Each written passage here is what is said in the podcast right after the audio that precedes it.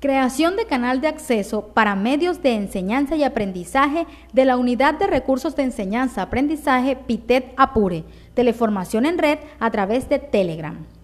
Impulso de nuevos espacios de educación virtual a través del diseño para la creación de cursos masivos. Lineamientos pedagógicos y didácticos para el diseño del aula virtual conjuntamente con BPDS el arte de escribir en espacios digitales, académicos y científicos conjuntamente con BPDS y VIPI. Métodos de conservación de alimentos, tomates conservados y procesados nivel básico.